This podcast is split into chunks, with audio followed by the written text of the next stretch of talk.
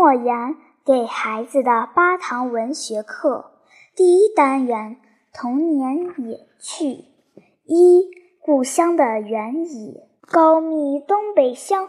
东南边隅上那个小村是我出生的地方，村子里几十户人家，几十栋土墙草顶的房屋稀疏地摆布在交河的怀抱里。村庄虽小，村子里却有一条宽阔的黄土大道，道路的两边杂乱无章地生长着槐、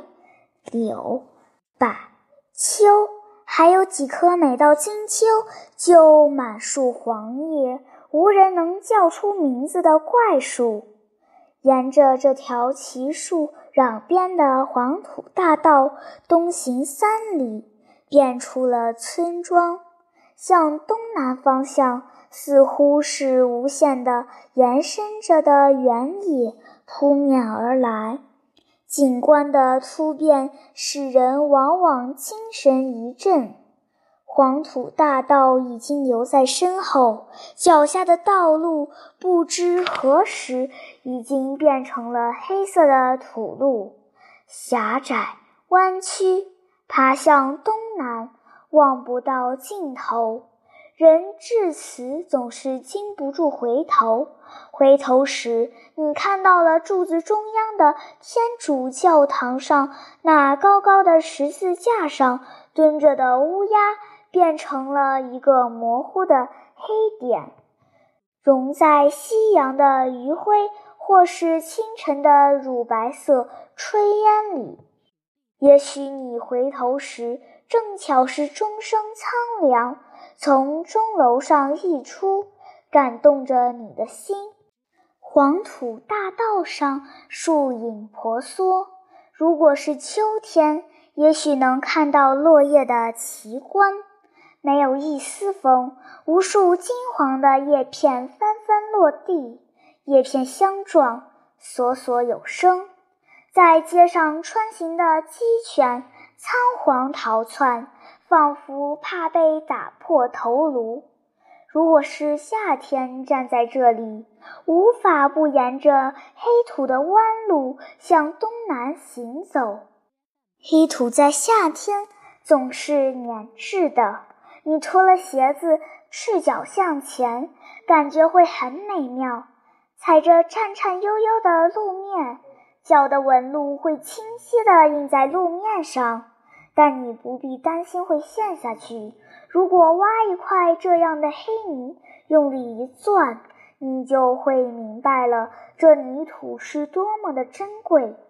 我每次攥着这泥土，就想起在商店里以很高的价格出售的那种供儿童们捏制小鸡小狗用的橡皮泥，它仿佛是用豆油调和着揉了九十九道的面团。祖先们早就把这里的黑泥用木榔头敲打几十遍，使它像黑色的脂油，然后制成陶器、砖瓦，都在出窑时呈现出釉彩。尽管不是釉，这样的陶器和砖瓦是宝贝，敲起来能发出清脆悦耳的声音。继续往前走，假如是春天，草甸子里绿草如毡，星星点点，五颜六色的小小花朵如同这毡上的美丽图案。空中鸟声婉转，天蓝得令人头昏目眩。文背红胸的那种貌似鹌鹑但不是鹌鹑的鸟儿在路上蹒跚行走，后边跟随着几只刚刚出壳的幼鸟，还不时的可以看到土黄色的野兔一耸一耸地从你面前跳过去。追它几步是有趣的游戏，但想要追上它却是妄想。门老头子养的那批莽撞的瞎狗能追上野兔子，那要在冬天的原野上，最好是大雪遮盖了原野，让野兔子无法疾跑。前面有一个池塘，所谓池塘，实际上就是原野上的蛙池。至于如何成了蛙池，蛙池里的泥土去了什么地方，没人知道，大概也没有人想知道。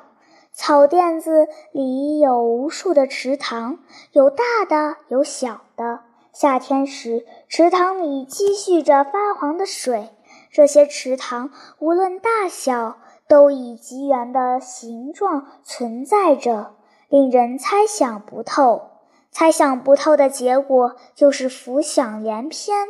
前年夏天，我带一位朋友来看这些池塘，刚下了一场大雨，草叶子上的雨水把我们的裤子都打湿了，池水有些浑浊，水底下一串串的气泡冒到水面上破裂，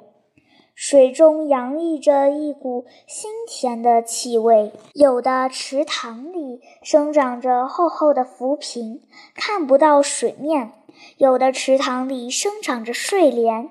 油亮的叶片紧贴着水面，中间高挑起一只两只的花苞或是花朵，带着十分人工的痕迹。但我知道它们绝对是自生自灭的，是野的，不是家的。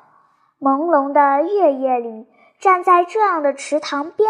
望着那些闪烁着奇光异彩的玉雕般的花朵，象征和暗示就油然而生了。四周寂静，月光如水，虫声唧唧格外深刻，使人想起日本的俳句，蝉声渗到岩石中。声音是一种力呢，还是一种物质？它既然能渗透到瓷盘上，也必定能渗透到岩石里。原野里的声音渗透到我的脑海里，时时地响起来，响起来。我站在池塘边，倾听着唧唧虫鸣。突然，一阵湿漉漉的蛙鸣从不远处的一个池塘传来，月亮的光彩纷纷扬扬，青蛙的气味凉森森地粘在我们的皮肤上，仿佛刚觅东北乡的全体青蛙都集中在这个约有半亩大的池塘里了。看不到一点点水面，只能看到层层叠叠的在月光中蠕动鸣叫的青蛙和青蛙们塞遍那些白色的气囊。月光和青蛙们混在一起，声音原本就是一体，自然是人的自然，人是自然的一部分。人在天安门集会，青蛙在池塘里开会。